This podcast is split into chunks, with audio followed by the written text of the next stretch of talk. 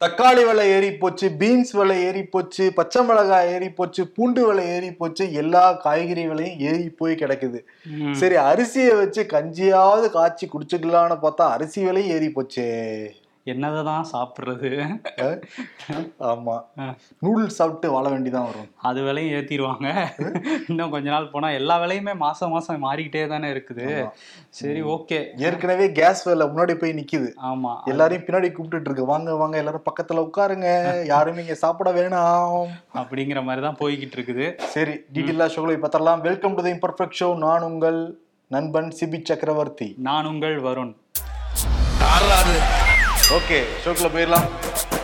Welcome to the imperfect show வெளிநாடுகள்ல திடீர்னு அரிசிக்கு டிமாண்ட் ஏற்பட்டிருக்கு. அது காரணம் என்னன்னா இந்திய அரசாங்கம் வந்து அரிசி ஏற்றுமதிக்கு தடை பண்ணியிருக்காங்க. அதனால எல்லாருமே அங்கே பேனிக் ஆகி அரிசி வாங்கி கூச்சிக்கிட்டு இருக்காங்க. பட் டெம்பரவரின்னு தான் சொல்லிட்டு மத்திய அரசாங்கம் வந்து சொல்லியிருக்காங்க. சரி இதே மாதிரி அரிசி தட்டுப்பாடு தமிழ்நாட்டிலையும் வந்துருமான்னு சொல்லிட்டு மக்கள் இங்கே கேட்குறத நம்மளால புரிஞ்சுக்க முடியுது. என்னென்ன டேட்டாவோட பாத்திரம்லாம் வரும் தமிழ்நாட்டை பொறுத்த வரைக்கும் ஒவ்வொரு ஆண்டுக்கும் தமிழர்களுக்கு தேவையான அரிசின்னு பார்க்குறப்ப தொண்ணூத்தோரு லட்சம் டன் வந்து தேவைப்படுது. அதில் தமிழ்நாட்டிலே உற்பத்தி ஆகிற அரிசின்னு பார்க்குறப்ப எழுபது லட்சம் டன் அரிசி ஒவ்வொரு ஆண்டும் உற்பத்தி பண்ணுறாங்க ஆனால் தன்னிறைவு அடையல. பற்றாக்குறையாக தான் இருக்குது இந்த எழுபது லட்சம் டன் அரிசியிலையுமே பத்து லட்சம் டன் அரிசி பக்கத்தில் இருக்கிற கேரளா மாநிலத்துக்கு நம்ம கொடுத்துட்றோம். மீதி இருக்கிறது அறுபது லட்சம் டன் தான். பட் தேவையை பூர்த்தி செய்யறதுக்காக பக்கத்து மாநிலங்களா இருக்கிற ஆந்திர பிரதேஷ் அப்புறம் தெலுங்கானா ஒடிசால இருந்து நம்ம வாங்குறோம். அதனால தேவைக்கேற்ப ஒவ்வொரு ஆண்டுமே அஞ்சு லட்சம் டன் அரிசி இருக்குன்னு தான் இங்க சொல்றாங்க. பட் ஆஃப் சீசன் சொல்லக்கூடிய இந்த ஏப்ரல் மே ஜூன் மாதங்கள்ல அரிசி விலை ஒரு கிலோவுக்கு வந்து ஒரு மூன்று ரூபா ரெண்டு ரூபா அப்படிதான் இன்க்ரீஸ் ஆகும். பட் இந்த முறை நாலு ரூபா அஞ்சு ரூபா இன்க்ரீஸ் ஆயிருக்குன்னு வந்து குறிப்பிடுறாங்க. பட் பேனிக் ஆகுற அளவுக்கு இங்க அரிசி விலையெல்லாம் கண்ணா பின்னான்னு ஏறாதுங்கிறத நம்பிக்கை அளிக்கும் வகையில தான் அரிசி உற்பத்தியாளர்கள் சொல்றாங்க. இந்த வெளிநாட்டுக்கு தடையை அவங்க எப்படி பாக்குறாங்கன்னா. குறுகிய காலத்துக்கு ஓகே பட் வந்து இதை அப்படி நீட்டிச்சுட்டே போனாங்கன்னா ரொம்ப கஷ்டங்கிறதே அவங்க வந்து சொல்றாங்க. பட் இங்க வந்து நிலைமை சேஃபா தான் இருக்கு அரிசிக்கு. அதனால நம்ம கஞ்சியாவது குடிச்சு பொழைச்சிக்கலாம். காய்கறி வாங்க முடியலனா கூட. பட் வெளிநாடுகள் என்னன்னா அவங்க அரிசி சாப்பிட்டு பழக்கப்பட்டவங்க நிறைய பேரு. ஆமா நிறைய பேனிக் ஆயிட்டாங்க. மெயில்லாம் கூட நமக்கு வந்திருந்தது இல்ல நிறைய நாடுகள்ல இருந்து அனுப்பிச்சிருந்தாங்க. அமெரிக்கா கனடா ஆஸ்திரேலியான்ட்டு. எல்லா இடத்துலயும் வந்து தட்டுப்பாடும் இருக்கு. அதே நேரத்துல அந்த தட்டுப்பாடுனால விலையும் வந்து ரொம்ப அதிகமா விக்கிறாங்க. ம். அஹ், கிடைக்கிற இடங்கள்லையுமே அப்படின்னு சொல்றாங்க. பல இடங்கள்லையும் தேடி அலைஞ்சிக்கிட்டு இருக்கதாகவும் நமக்கு சொல்லியிருந்தாங்க. ஸோ கூடிய விரைவில் இதெல்லாம் சரியாகும் அப்படிங்கிறதா மத்திய அரசு சொல்லக்கூடிய விஷயம். நமக்கு நிறைய பேர் மெயிலுமே அனுப்பிச்சிருந்தாங்க. ம், இப்போ பாருங்க கனடால இவ்வளவுலாம் விற்கிறாங்க அமெரிக்கால இவ்வளவு விலைகள்லாம் விற்கிறாங்க ஆஸ்திரேலியால அப்படிலாம் விற்கிறாங்க அப்படின்னு. சொல்லிட்டு அதையும் தாண்டி எடப்பாடி பழனிசாமி வந்து நேற்று வந்து விலை அதிகமாயிட்டு இருக்கு தமிழ்நாட்டுல. இதை கட்டுப்படுத்த திமுக அரசு தவறி இருக்கு அப்படின்னு சொல்லிட்டு அந்த கட்டுமானங்கள் அதோடைய பொருட்கள் கம்பி செங்கல் போன்ற எல்லாமே ரொம்ப அதிகமா இருக்கு. அதை பார்த்துக்கவே இல்லை. நடுத்தர குடும்பங்கள் எல்லாமே ஒரு வீடு கட்டுறதே ரொம்ப கஷ்டமா இருக்கு. கட்டுமான தொழில் நிறுவனங்களுக்கும் ரொம்ப கஷ்டமா இருக்கு. இவங்க வாக்குறுதி என்ன கொடுத்துட்டு இருந்தாங்கன்னா அத்தியாவசிய அந்த பட்டியல்ல இதெல்லாம் கொண்டு வருவோம்னு சொல்லியிருந்தாங்க. ஆனா செய்யவே இல்லை. அதையும் தாண்டி என்ன செய்யற? கரெக்டா தான் சொல்லியிருப்பாரு. ஏன்னா அவருக்கு அந்த கான்ட்ராக்ட் இந்த மாதிரியான கான்ட்ராக்ட்லாம் அவர் சம்மந்தி கிட்ட கேட்டு தெரிஞ்சிருப்பார்ல அதேதான். கூடிருச்சா அவங்களுக்கு அப்படின்னு கேட்டிருப்பாரு. இப்போ சொல்லி அதுக்கு அப்புறம் தான் தக்காளி மேட்டருக்கே வராரு. மெயின் மேட்ரு தக்காளி தானே இங்க சரி. ஆப்பிளோட அதிகமா இருக்குங்க தக்காளி விலை அப்படின்னு சொல்லியிருக்காரு. மோடியே எடுத்து பேசிட்டாரா? எல்லா மாநிலங்களையும் ஏறி இருக்குது. ஓகே ஆனா கூட எல்லா கேஸையும் எழுதுங்க எழுதுங்கன்ட்டு ஸ்டாலின் மேல தான் வந்து எழுதிக்கிட்டு இருக்காரு. நடவடிக்கை எடுங்கன்னு சொல்லிட்டு கோரிக்கை வச்சிருக்காரு எடப்பாடி பழனிசாமி ஓகே. முதலமைச்சர் மு க ஸ்டாலினுக்கு நிறைய நெருக்கடிகள் இருந்தா கூட இப்போ ரொம்ப ஆர்வமா இருக்கிறது அவர் எதுலன்னா இந்த கலைஞர் மகளிர் உரிமை தொகை. இந்த சிறப்பு முகாம் தமிழ்நாடு முழுவதும் ஆரம்பிச்சிருக்காங்க. இன்னைக்கு தருமபுரியில போய் தொடங்கி வச்சிருக்காரு. இந்த சிறப்பு முகாமை. அவரே வந்து பெண்களை கூப்பிட்டு உட்காருங்கம்மா அப்படிலாம் நின்றுட்டு இருந்த உட்காருங்க. ஆமண்ணன் படம்லாம் பார்த்து ரிவ்யூ சொன்னார்ல. அதனால உட்காருங்கன்னு சொன்னாரு. என்ன வேலை பார்த்துக்கிட்டு இருக்கீங்க? கணவர் என்ன வேலை பார்த்துக்கிட்டு இருக்காரு? இந்த திட்டம் எப்படி உங்களுக்கு தெரிய வந்திருக்கு? அப்படின்லாம் வந்து கேட்டாரு. சரி வரப்போற பணத்தை வச்சு என்னெல்லாம் பண்ணுவீங்களே வந்து ஒரு ஃபீட்பேக் மாதிரி எடுத்தாரு. எடுத்துட்டு வந்து பேசினாரு. இது வந்து ஒரு மகத்தான ஒரு திட்டம்லாம் வந்து பேசிட்டு இருந்தாங்க. அப்போ வந்து ஒரு பெண் வந்து ஐயா உங்களை பாக்குறப்ப கடவுள் மாதிரி இருக்கீங்கயா அப்படின்னு சொல்லிட்டு குரல் தழுதழுத்து பேசுறப்ப ம். முக ஸ்டாலின் இது நீங்களே பேசுறீங்களா? ம். இல்ல யாராவது மண்டபத்துல உங்ககிட்ட சொல்லி கொடுத்தாங்களா? இல்லைங்க நானே தாங்க பேசுறேன்னு சொன்னோடனே ஒரு மாதிரி நம்மால தான் யாரோ ஏற்பாடு பண்ணி பேச வச்சிருக்காங்கன்னு நினைச்சிட்டாரு போல. ஒரு மாதிரி ஜாலியா வந்து கொண்டு போனாங்க. பட் ரொம்ப தீவிரமா இருக்காங்க. செப்டம்பர் அந்த பதினஞ்சாம் தேதி பிரம்மாண்டமாக தமிழ்நாடு முழுவதும் எல்லா பெண்களுக்கும் கிடைக்கிற மாதிரி இதை வந்து ப்ரொஜெக்ட் பண்ணுற ரேஞ்சில் தான் திமுக இருக்கு. பட் எல்லா பெண்களுக்கும் கிடையாது. ஓகே யார் யாரெல்லாம் தகுதியில் இருக்காங்களோ அவங்களுக்கு மட்டும் தான் வந்து கொடுக்க போறாங்க. ம். ஆனா எலெக்ஷனுக்காக எல்லாம் சொல்லுவாங்கல்ல அதனால மக்கள் உஷாரா இருக்கணும். அதே மாதிரி நீங்க முரசொலியில ஒரு கட்டுரை ஒரு பக்கம் வந்திருந்தது. யார் எழுதியிருந்தா? ஏவாவில் எழுதியிருந்தாரு. வந்து ஒரு மூத்த அமைச்சர். யார பத்தினா உதயநிதியை பத்தி. ஒரு பக்கம் முழுக்க அவரை பத்தி தான் ஏன்னா அண்மையில திருவண்ணாமலைக்கு போயிருந்தாரு உதயநிதி. ஏவாவில் தான் வரவேற்றாரு. சரி. இந்த படிக்கிறதுக்கு முன்னாடி ஏவாவேலு முதல் முறை எம்எல்ஏ ஆன ஆண்டுன்னு பாக்குறப்ப ஆயிரத்தி தொள்ளாயிரத்தி எண்பத்தி நாலு. அப்போ உதயநிதி ஸ்டாலினோட வயசு வந்து ஏழு. எம்எல்ஏ ஆனப்போ உதயநிதி வயசு ஏழு தான் பட் அந்த இதுல எப்படி குறிப்பிடுறாரு மட்டும் பாருங்க. அந்த ஓப்பனிங் எப்படி எடுத்திருக்காருன்னா ஓடி விளையாடு பாப்பா நீ ஓய்ந்திருக்கல் ஆகாது பாப்பா அப்படின்னு பாரதி சொல்ற வரிகளுக்கு ஏற்ப உதயநிதி ஸ்டாலின் ஓடி ஓடி எல்லா வேலையும் செஞ்சுக்கிட்டு இருக்காரு. பாப்பான்னு சொல்றாரு. அதுதான் ஏழு வயசு தானே அப்ப. அதனால அவரை பாப்பான்னு சொல்லியிருக்காரு. அதே மாதிரி திருவண்ணாமலைக்கு வந்தப்ப. சகோதரிகள் அங்கிருந்த பெண்கள் வந்து ஒரு பக்கம் மாமன்னன் வாழ்கன்னு சொன்னாங்களாம் இன்னொரு பக்கம் அதிவீரன் வாழ்கன்னு இன்னொரு பக்கம் வந்து கோஷங்கள்லாம் வந்து அப்படியே விண்ணு பொழந்துச்சான் உதயநிதி ஆற்றிய உரையை மாபெரும் கர்ஜனையாக இருந்ததாம். சரி. இதெல்லாம் உதயநிதி படிச்சாலே சிரிப்பாரு. அடுத்த மேட்டருக்கு வரேன். தீ பரவட்டும் என்றார் அண்ணா எங்கும் தமிழ் எதிலும் தமிழ் என்றார் கலைஞர் தமிழ் தலைத்து ஓங்கட்டும் என்றார் தளபதி. தம்பி உதயநிதி தமிழ் வெல்லட்டும் என்று உணர்ச்சி பிளம்பாய் நின்று சங்கநாதம் இட்டபோது உதயநிதி வாழ்க என்ற முழக்கம் திருவண்ணாமலை முழுக்க ஒலித்தது ம்ஹும். சரி. அமைச்சரின் வருகையால். மாவட்டம் பெருமையடைந்து கட்டுரையை பிடிச்சிருக்காருப்பா. ஓஹோ. இல்ல புகழலாம் நீங்க. இப்படி எல்லாம் புகழ்றதுனாலதான் வந்து எதிர்க்கட்சிகள் வந்து குடும்ப அரசியல் இது என்ன மனராட்சி நடக்குதான்னு சொல்லிட்டு கேள்வி எழுப்பிட்டு இருக்காங்க. பட் இவங்களே ஒரு இதுல ஃபுல் புக் கட்டுரை அப்படி எழுதுனா. எதிர்கட்சிக்காரன் பார்த்தா என்ன நடப்பாங்கிற மாதிரி தானே இருக்கு. இல்ல எதிர்க்கட்சி தான் முரசொலி வாங்க மாட்டாங்களே. அதனால அந்த தைரியத்துல தான் எழுதிட்டு இருக்காரு. சரி நம்ம ஆளுங்க தான் எல்லாரும் படிப்பாங்க அப்படிங்கிறதுக்காக. இதுல நான் கம்மியா சொல்லியிருக்கேன்.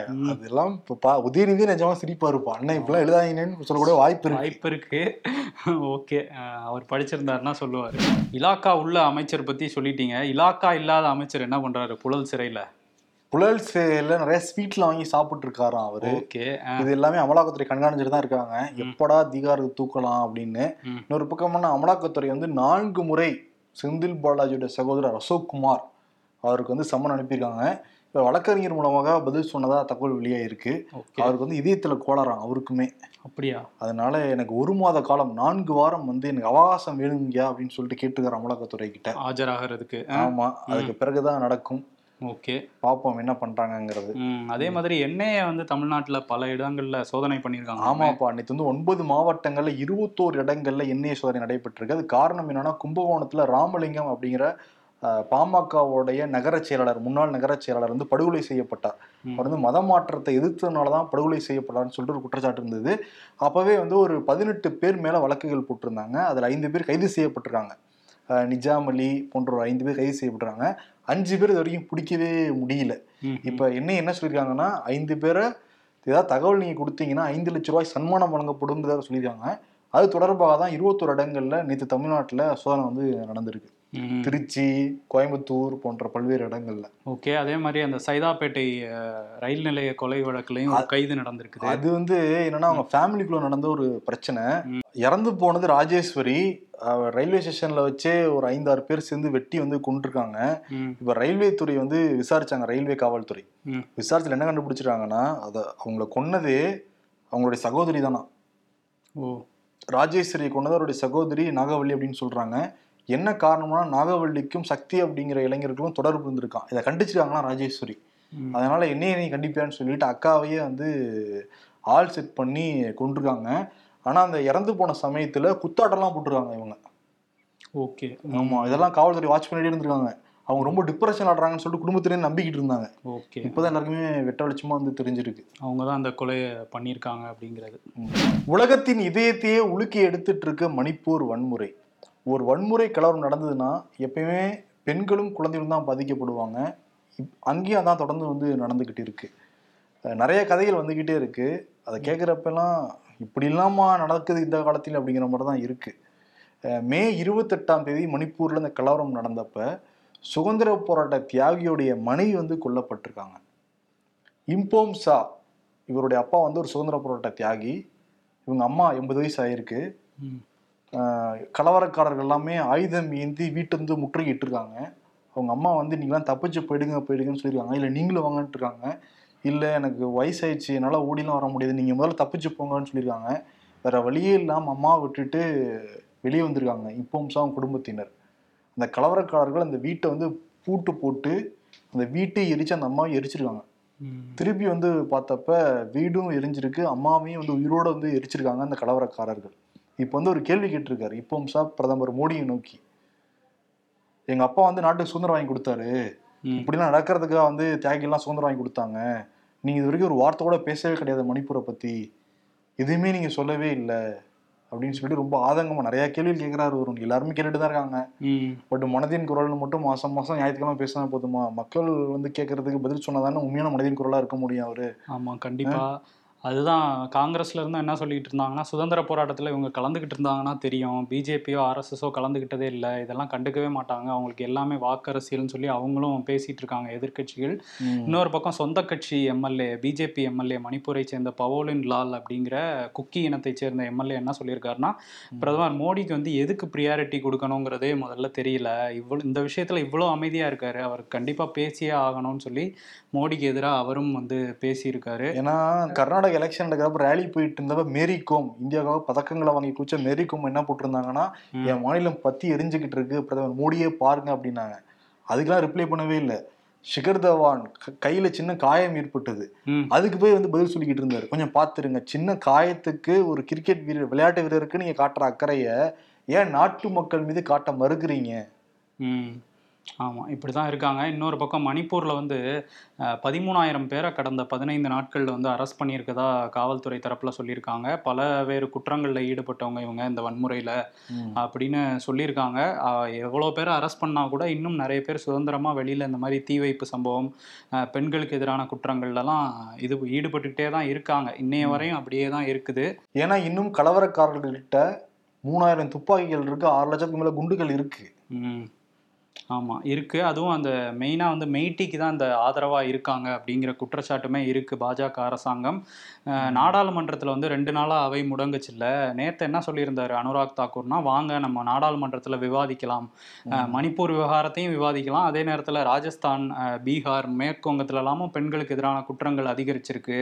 அதை பற்றியும் பேசுவோம் அப்படின்னு கூ கூப்பிட்டுருக்காரு. ஆனால் எதிர்க்கட்சிகள் என்ன சொல்கிறாங்கன்னா ஓகே எல்லா இடத்துலையும் அதிகரிச்சிருக்கு. அது இருக்கட்டும். அதுவும் இதுவும் ஒன்றா ராஜஸ்தானில் நடக்கிறதும் யூபிலையும் அதுதான் நடக்குது. அங்கேயும் விவாதிக்கலாமே. அதெல்லாம் தனியாக விவாதிக்க தான் வேணும். அதே நேரத்தில் இந்த மாதிரி மணிப்பூரில் கொடூரமான ஒரு மனிதத்தன்மையற்ற செயல்லாம் நடந்துகிட்டு இருக்கு அதை பற்றி முதல்ல விவாதிங்க. பிரதமர் மோடி வந்து பேசணும் அப்படின்னு சொல்லி இன்றைக்குமே குரல் கொடுத்தாங்க நாடாளுமன்றத்தில். ஆனால் அவை முடங்கிருச்சு. ஆமா நாடாளுமன்ற தொடங்கினப்ப பிரதமர் மோடி பிரஸ் கிட்ட கேட்டு நாடாளுமன்றம் தொடங்குற மாதிரி காட்டிட்டு திருப்பி வீட்டுக்கு போயிட்டாரு. நாடாளுமன்றத்துக்குள்ள வரவே கிடையாது பிரதமர் மோடி. வந்தா பேசணும்ல. பாக்குறவங்களுக்கு என்ன தோணும் நாடாளுமன்றத்துக்கு வந்துருக்காரு போல தோற்றத்தை ஏற்படுத்திட்டு கிளம்பி போயிருக்காரு அவரு. அதான் வந்து இந்தியா கூட்டணியை சேர்ந்த இருபத்தாறு கட்சிகள் மகாத்மா காந்தி சிலைக்கு முன்னாடி வந்து இன்னைக்கு போராட்டம் பண்ணாங்க ஆர்ப்பாட்டம் வந்து பண்ணாங்க. பிரதமர் மோடி வந்து பதில் சொல்லணும் நாடாளுமன்றத்துக்குள்ளார நாடாளுமன்றத்தில் வெளியே போய் பேசிட்டு போயிட்டா சரியாகுமா. அப்படின்ட்டு இருக்காங்க இன்னைக்கு வந்து ரெண்டு அவைகள்லயுமே இதை பத்தி கோரிக்கையெல்லாம் வச்சிருக்காங்க. பட் வழக்கம் போல வந்து பேசவே விடல. ஆனா என்ன சொல்றாங்க இவங்க? அனுராக் தாக்கூர் மத்தவங்க வாங்க வந்து பேசலாம். பேசலாம்னு சொல்லிட்டு சும்மா ஒரு வெளியே வந்து பேசுறது மட்டும் தான் பேசலாம்னு சொல்றாங்க. உள்ள பேச அவங்க தயாரா இல்ல. அதே மாதிரி ஆம் ஆத்மியை சேர்ந்த மாநிலங்களவை உறுப்பினர் சஞ்சய் சிங்கை வந்து சஸ்பெண்ட் பண்ணியிருக்காங்க. அவர் ஆரம்பத்துல இருந்தே இந்த மணிப்பூர் விவகாரம் தொடர்பா கூச்சல் போட்டவங்கள ஒருத்தரா இருந்தாரு. அவரை வந்து இன்னைக்கு சஸ்பெண்ட் பண்ணியிருக்காங்க. இந்த மழைக்கால கூட்டத்தொடர் முழுவதுமே அவர் கலந்துக்க கூடாதுன்னு சொல்லியிருக்காங்க. அதுதான் ஜெகதீப் தன்கார் இருக்கார்ல மாநிலங்களவையோட சபாநாயகர். அவர் என்ன சொல்றாருன்னா நாடாளுமன்றத்திலையும் சட்டப்பேரவைகள்லையும் இந்த மாதிரி கூச்சல்ல ஈடுபடுறது அமளியில ஈடுபடுறது வந்து ஜனநாயகத்துக்கு எதிரானது அப்படின்னு சொல்றாரு. ஆனா பாஜக எதிர்க்கட்சியா இருக்க மாநிலங்கள்லயும் இந்த மாதிரி நடந்துகிட்டு தான் இருக்குது. அவங்களும் கூச்சல் அமளிலாம் ஈடுபடுறாங்க. நியாயமான கோரிக்கைகளை வச்சு பேசணும்னு சொல்லும்போது பேசாம தவிர்க்கிறது வந்து ரொம்ப தவறு தான் ஏன்னா நாடாளுமன்றத்துல பேச வேண்டிய விஷயம்தான் இது. அதான் கபில் சிபில் என்ன சொல்றாரு? ஜனநாயக கோயிலுங்கிறது இவங்க எல்லாத்த பத்தியும் விவாதிக்கிறது? தான் இவங்க விவாதிக்காம முடக்கிறதே அதை சீர்குலைக்கிறது அவமானப்படுத்துறதான்னு சொல்லிட்டு அவர் வந்து குற்றச்சாட்டு வச்சிருக்காரு. ஆனா முதலமைச்சர் மு க ஸ்டாலின் ம். மணிப்பூர்ல நிறைய விளையாட்டு வீரர்கள் வீராங்கனைகள்லாம் இருக்காங்க அங்கிருந்து தேசத்துக்கு பெருமை சேர்த்து எவ்வளவு பேர் நம்ம லிஸ்ட் போட முடியும் கண்டிப்பா இப்ப அங்க கலர் நடக்கிறதுனால அவங்களால பிராக்டிஸ் பண்ண முடியலன்னா உங்களுக்கு எந்த உதவினாலும் தமிழ்நாடு அரசாங்கம் நீங்க தொடர்பு கொள்ளுங்கன்னு சொல்லிட்டு மெயில் ஐடி கொடுத்துருக்காரு ஃபோன் நம்பர்லாம் கொடுத்துருக்காரு. வேணுங்கிறவங்க பயன்படுத்தி அங்கிருந்து இங்க வாங்க. உங்களுக்கு தங்குற வசதி உங்களுக்கு தேவையான உலக தரத்திலான அந்த விளையாட்டு வசதிகள்லாம் நாங்க செஞ்சு கொடுக்குறோம்னு வேற சொல்லியிருக்காரு. ஓகே. அஹ், கண்டிப்பா ஒரு நல்ல விஷயம் ஆமா. இது. ஆனா என்னன்னா பக்கத்து மாநிலத்துக்கும் இந்த வன்முறை பரவுது அப்படிங்கிற தகவல் இன்னைக்கு காலையில வந்திருக்கு. ரொம்ப அதிர்ச்சியா தான் இருக்கு. ஆமா மிசோரம்ல முன்னாடியே கொஞ்சம் பரவிட்டு தான் இருந்தது. என்ன அப்படின்னா அங்க உள்ள மிசோ பழங்குடிகள் வந்து குக்கி இன மக்களை தங்களோட இனமா பாக்குறாங்க. ஸோ அதனால மெய்டிஸ் வந்து இங்க மிசோரம்லயும் இருக்காங்க. அவங்கெல்லாம் ஜாக்கிரதையா இருங்க. இல்லைன்னா பெரிய ஆபத்தை சந்திக்க சந்திக்க போறீங்கன்னு சொல்லிட்டே இருந்தாங்க. அந்த பாம்ரா அப்படிங்கிற ஒரு அமைப்பு அதாவது முன்னாள் இனக்குழு இதுவுமே பழங்குடிகளுக்கு ஆதரவான இனக்குழு இவங்க இப்போ இல்லை இருந்தால் கூட இவங்க திடீர்னு ஒரு அறிக்கை வந்திருக்கு. அவங்க என்ன சொல்றாங்கன்னா உடனடியாக காலி பண்ணிருங்க இல்லைன்னா உங்க உயிருக்கே ஆபத்து அப்படின்னு சொன்னதுனால மிசோரம்ல இருக்க மெய்டிஸ் எல்லாம் வேறு மாநிலங்களுக்கு மணிப்பூருக்கு வந்து மணிப்பூர் கவர்மெண்ட்டே ஃப்ளைட் வச்சு கூட்டிட்டு வரதாகவும் தகவல் வந்துட்டு இருக்கு. மேற்கு வங்கம் உள்ளிட்ட அண்டை மாநிலங்களுக்கு வந்து போய்கிட்டு இருக்கிறாங்க. ஸோ இது வேற ஒரு மாநிலத்துக்கும் பரவிக்கிட்டு இருக்கு. இப்பயாவது மோடியும் அமித்ஷாவும் ஏதாவது பேசுவாங்களான்னு தெரியல. அங்க டெல்லியில உட்காந்துட்டு இருக்காங்களே தவிர வேற எந்த நடவடிக்கையும் எடுத்த மாதிரி தெரியல. இது வரைக்கும் பிரதமர் மோடி அந்த சிஎம் கூப்பிட்டு பேசவே இல்லை. அவர் மேல நடவடிக்கையும் எடுக்கல. ம், எப்படி எடுப்பாரு? அவர் தான் அவர் பண்றதெல்லாம் பார்க்கும்போதே ஏதோ ஒரு இது பண்ணிட்டு தான் பண்றாங்கன்னு நினைக்கிறேன். மெய்டிஸ்க்கு ஆதரவா இருக்காங்கங்கிற குற்றச்சாட்டுக்கு என்ன பதில் முதல்ல. சொல்லணும். அங்க இருக்க காங்கிரஸ் வைக்கக்கூடிய முக்கியமான குற்றச்சாட்டு என்னன்னா அந்த மெய்டி கம்யூனிட்டி வந்து இந்துக்கள் இங்க குக்கி வந்து சிறுபான்மையர் கிறிஸ்தவர்கள் அதனாலதான் பாகுபாடு காட்டுறாங்க பிஜேபி அரசாங்கம் அப்படிங்கிறத சொல்லிட்டு இருக்காங்க. பட் இவங்க செயல்பாடுகள்லாம் பாக்குறப்ப அங்க இருக்க மக்களுக்கு என்ன தோணும் ஆமா அதுதான் தோணும் ஆனா வந்து cooperating committee of Manipur integrity அப்படிங்கிற அமைப்பு இது ஒரு சிவில் சொசைட்டி அமை அமைப்பு மணிப்பூர்ல இயங்கிட்டு இருக்காங்க இவங்க வந்து ஐரோப்பிய நாடாளுமன்றத்துக்கு ஒரு கடிதம் எழுதியிருக்காங்க ம். அஹ், நீங்க எங்களுக்கு வந்து எங்களுக்கு ஆதரவா ஒரு தீர்மானம் கொண்டு வந்தது வந்து ரொம்ப மகிழ்ச்சி ம். ஆனா மணிப்பூர்ல நடக்கிறது இந்து கிறிஸ்டியன் சண்டையெல்லாம் கிடையாது இன பிரச்சனை எல்லாம் கிடையாது. இங்க வந்து ஒரு டெரரிசமும் ஒரு ட்ரக் மாஃபியாவும் அந்த மாதிரி சண்டை தான் போயிட்டு இருக்குது. வேற எந்த சண்டையும் இல்லைங்கிற மாதிரி அவங்க ஒரு கடிதம் எழுதியிருக்காங்க. இதை பத்தி நீங்க பேசியிருக்கணும் அந்த தீர்மானத்துலன்ட்டு. ஸோ இது ஒரு ஒரு திசை திருப்பல் தான் அப்படிங்கிற மாதிரி அங்க உள்ள மக்களே வந்து குக்கின மக்களே இப்ப சொல்ல ஆரம்பிச்சிருக்காங்க. அந்த ட்ரக் மாஃபியா நீ சொல்றப்ப பிரேன் சிங் குக்கி மக்களை பத்தி பேசியிருக்காராம் குக்கி. மக்கள் வந்து மலையில வந்து கஞ்சா போன்ற போதைப் பொருட்கள்லாம் விளைவிக்கிறாங்க விளைவிச்சு விக்கிறாங்க அப்படின்லாம் பேசியிருக்காராம் அது. இப்ப அந்த பேசியிருக்காரு. மக்களே சொல்றாங்க இப்படி எங்களுக்கு எதிராக பேசினவர் எப்படி எங்களுக்கு ஆதரவாக செயல்படுவாரு. முதல்ல அவரை மாத்தணும் அப்படின்னு சொல்லிட்டு கோரிக்கை வச்சுட்டு இருக்காங்க. அதே மாதிரி செவிடும் காதல்ல சங்குதுன மாதிரி தான் அது. இன்னொரு விஷயம் நீங்க அந்த மலைப்பகுதியில அவங்க கஞ்சா விளைவிக்கிறாங்கன்னுலாம் சொல்றாங்கல்ல. மலையில இருந்து குக்கிகளை வெளியேற்றிட்டு அங்க உள்ள மினரல்ஸ்லாம் விற்க பாக்குறாங்கங்கிற குற்றச்சாட்டுமே இப்ப வர ஆரம்பிச்சிருக்கு. ஸோ பிஜேபி அரசாங்கம் இப்ப இனிமையாவது வாய் திறங்க. ஊபி வாரணாசியில காசி விஸ்வநாதர் கோயில் இருக்கு. அந்த கோயில் பக்கத்திலே ஞானவாபி மசூதி இருக்கு. அஹ் சில இந்துக்கள் வந்து வாரணாசி நீதிமன்றத்துல அந்த மசூதி ஒரு இந்து கோயில் தான் இதை நீங்க வந்து ஆய்வு நடத்தணும்னு சொல்லிட்டு வழக்கு போட்டிருந்தாங்க. அந்த நீதிமன்றம் என்ன உத்தரவு கொடுத்துருக்குன்னா தொல்லியல் துறைக்கு நீங்க அறிவியல் பூர்வமான ஆய்வு நடத்தி சொல்லுங்க. அப்படின்னு குறிப்பிட்டதுனால இன்னைக்கு ஞானவாபி மசூதிக்குள்ளார தொல்லியல் துறை போய் ஆய்வு பண்ணிக்கிட்டு இருக்காங்க. ஓகே. இன்னொரு பக்கம் வந்து அமித்ஷா வந்து என்ன பண்ணிட்டு இருக்காரு? மணிப்பூர்ல ஏதோ ஆய்வு பண்ணிட்டு இருக்காரு அப்படின்னு சொல்லிட்டு இருக்காங்கல்ல பிஜேபி காரங்களாம் என்ன பண்ணிட்டு இருக்காருன்னு பார்த்தா ஆந்திர பிரதேஷ்ல உள்ள குர்னூல்ல வந்து ஒரு அடிக்கல் நாட்டியிருக்காரு. நூத்தி எட்டு அடியில வந்து ராமர் சிலை அமைக்க போறாங்களாம் அங்க. ஸோ அதுதான் பண்ணிட்டு இருக்காரு இன்னொரு பக்கம் வந்து இந்த கிறிஸ்டபர் நோலனோட ஹோப்பன் ஹெய்மர்னு ஒரு படம் வந்திருக்குல்ல? அந்த படத்துக்கு பிஜேபி காரங்களாம் எதிர்ப்பு தெரிவிச்சிட்டு இருக்காங்க ஏன்னா அந்த படத்துல ஒரு இடத்துல வந்து நெருக்கமான காதல் காட்சிகள் வரும்போது. பகவத்கீதையில இருக்க சில வசனங்கள் சொல்லப்படுறதா சொல்லி தான் எதிர்ப்பு தெரிவிச்சிட்டு இருக்காங்க இது இந்தியர்களோட மனதை வந்து புண்படுத்தி இருக்கு அப்படின்னு சொல்றாங்க. அந்த இடத்துலயா நீங்க சொன்னீங்க அப்படின்னா சர்ச்சை? அதே மாதிரி இங்க அதானி ஏர்போர்ட் பாத்தியா? மூழ்கிட்டு இருக்கு. அதானி துறைமுகம் நடத்திக்கிட்டு இருந்தாரு. பட் ஏர்போர்ட்டுக்குள்ளே துறைமுகங்கிறது ரொம்ப புது டெக்னிக்கா இருக்கு. ஆமா சீ போர்ட்டா அது மாறிடுச்சு. அகமதாபாத்ல உள்ள அந்த சர்தார் வல்லபாய் பட்டேல் ஏர்போர்ட்டுக்கு வந்து ஃபுல் மேனேஜ் பண்றது வந்து அதானி குரூப்ஸ் தான். ஸோ இப்போ அந்த மழை பெஞ்சதுனால அங்கே வந்து அப்படியே வெள்ளம் வந்து அடிச்சுட்டு உள்ளே போயிட்டு இருக்கு. பயணிகள்லாம் ரொம்ப சிரமப்படுறாங்க. ஏன்னா அங்கே வரவங்கலாம் பெரிய பெரிய பெட்டிலாம் கொண்டு வருவாங்கல்ல அதை தள்ளிட்டே வர முடியாது. தண்ணி அவ்வளோ தண்ணி நிற்கிது முழங்கால் மேலே நிற்கிது. ஸோ இதுதான் அந்த லட்சணம் அதான் நீ மேனேஜ் பண்ணுற லட்சணம் சொல்லி போட்டுட்டு இருக்காங்க வீடியோலாம். Two in one பா ஆ. துறைமுகமும் அங்கேயே இருக்கு ஏர்போர்ட் அங்கேயே இருக்கு. நீ ரெண்டு தான் பார்க்கணும்ல. கப்பல் வேணா. கொடுத்துருக்காரு. அவர் துறைமுகத்துலேருந்து இங்கே ஒரு கப்பல் விட்டு மக்களை முதல்ல போட் விட்டுருவாங்க அந்த இடத்துல. ஏன்னா அங்க இருக்க பேசஞ்சர்ஸ் உள்ள போகணும்ல. அடுத்து கப்பல் வரும். ஆமா. பிஜேபியில் இந்த கூத்து நடந்திருக்குன்னு பார்த்தா காங்கிரஸ் இப்படிதான் நடக்குது. ம் ஆமா. என்ன கூத்து நடக்குது அப்படின்னா ராஜஸ்தான்ல சில நாட்களுக்கு முன்பா ராஜேந்திர சிங் குதா அப்படிங்கிறவர் அமைச்சரா இருந்தாரு. அவரை கொஞ்ச நாளைக்கு முன்னாடி தான் அசோக் கெலாட் வந்து அமைச்சரவையில இருந்து நீக்கினாரு. அவர் இப்போ என்ன கருத்து சொல்லியிருக்காருன்னா ராஜஸ்தான்ல பெண்களுக்கு எதிரான குற்றங்கள் வந்து அதிகமாயிட்டே இருக்கு நாளுக்கு நாள் அப்படின்னு சொல்லி பிஜேபிக்காரங்க சொல்றதை அவரும் சொல்லியிருந்தாரா? அதனால அசோக் கெலாட்டோட ஆதரவாளர்கள்லாம் கடுப்பாயிட்டாங்க. சட்டமன்றத்துக்கு அவர் வந்தாரு. உள்ளே நுழையக்கூடாதுன்னு அவரை பிடிச்சி பிடிச்சி தள்ளி அந்த வீடியோ வந்து வைரலா போயிட்டு இருக்கு காங்கிரஸோட அந்த கோஷ்டி மோதலுக்கு இன்னொரு சாம்பிள் வந்து இந்த வீடியோவா வந்திருக்கு இப்ப. நம்ம மேல படியில் ஏறாரு எல்லாரும் தடுத்துறது நிப்பாட்டுறாங்க. தள்ளி விட்டுறாங்க. அவர் நான் அமைச்சரா இருந்தவன் பாங்குற ரேஞ்சில் அவர் கதறாம கதறிட்டு இருந்தாரு. அதான்.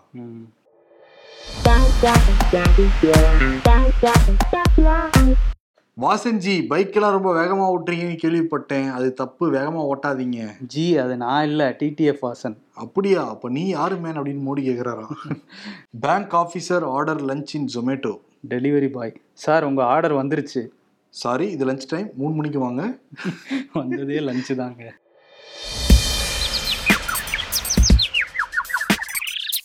மோடிஜி அகமதாபாத் ஏர்போர்ட்டை அதானிஜிக்கு தூக்கி கொடுத்தப்ப எல்லாரும் கோவப்பட்டீங்களே. இப்போ பாருங்கள் ஏர்போர்ட் உள்ளேயே ஒரு துகை துறைமுகத்தை உருவாக்கி கப்பல் விட்டிருக்காரு அதானிஜி.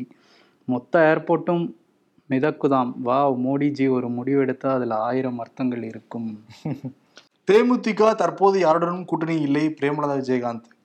கோடோட அக்செப்டட் அவங்க கோவப்பட்டிருக்காங்க. விஜயகாந்த் இடத்த யாராலும் நிரப்ப முடியாது அப்படின்லாம் பேசிக்கிறாங்க ஓகே. ஏன்னா விஜயகாந்த் கோ பேர்ல இருக்க ரெண்டு எழுத்து விஜய். அவர் வராருல்ல.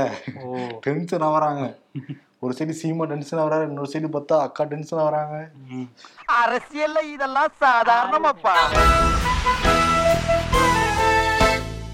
ப்ரோ அந்நியாரை போய் அக்கான்ட்டீங்க. ரொம்ப முக்கியம். அந்நியார் கோச்சுக்க போறாங்க. ஓகே. விருது யாருக்குன்னா பிரதமர் மோடிக்கு. இன்னும் எரிஞ்சுக்கிட்டு இருக்கு மணிப்பூர் பட் அணைக்கிறதுக்கு மனசு வரலையாங்கிற கேள்வி தான் எல்லாருக்குமே எழுது. மனதின் குரல் மனதின் குரல்னு எங்க போனாலும் பேசிட்டு இருப்பாரு. இன்னொரு அர்த்தம் சொல்லுவாரே பேட்டி போ பச்சா? ஹிந்தியில. பெண்கள் எல்லாருமே இந்தியாவுடைய மகள்கள்லாம் சொல்லுவாப்புல ஹிந்தியில. சொல்லுவாரு. சொல்லுவாரு. சொல்றது தானே அந்த மாதிரி. இருக்குது. சரிதான் மனதின் குரல்னு சொல்றீங்க. உண்மையான மனதின் குரல் நீங்க கேட்க மாட்டேங்கிறீங்க. அதனால மனதின் குரல் எங்கே? ஞாயிற்றுக்கிழமை வரும்னு சொல்லக்கூடாது பிஜேபிக்காரங்க. ம். ரியலா கேட்குறோம் ஆமா தயவு செஞ்சு மணிப்பூரை பத்தி பேசுங்க அதுக்கான நடவடிக்கை எடுங்க. நன்றி வணக்கம். நன்றி.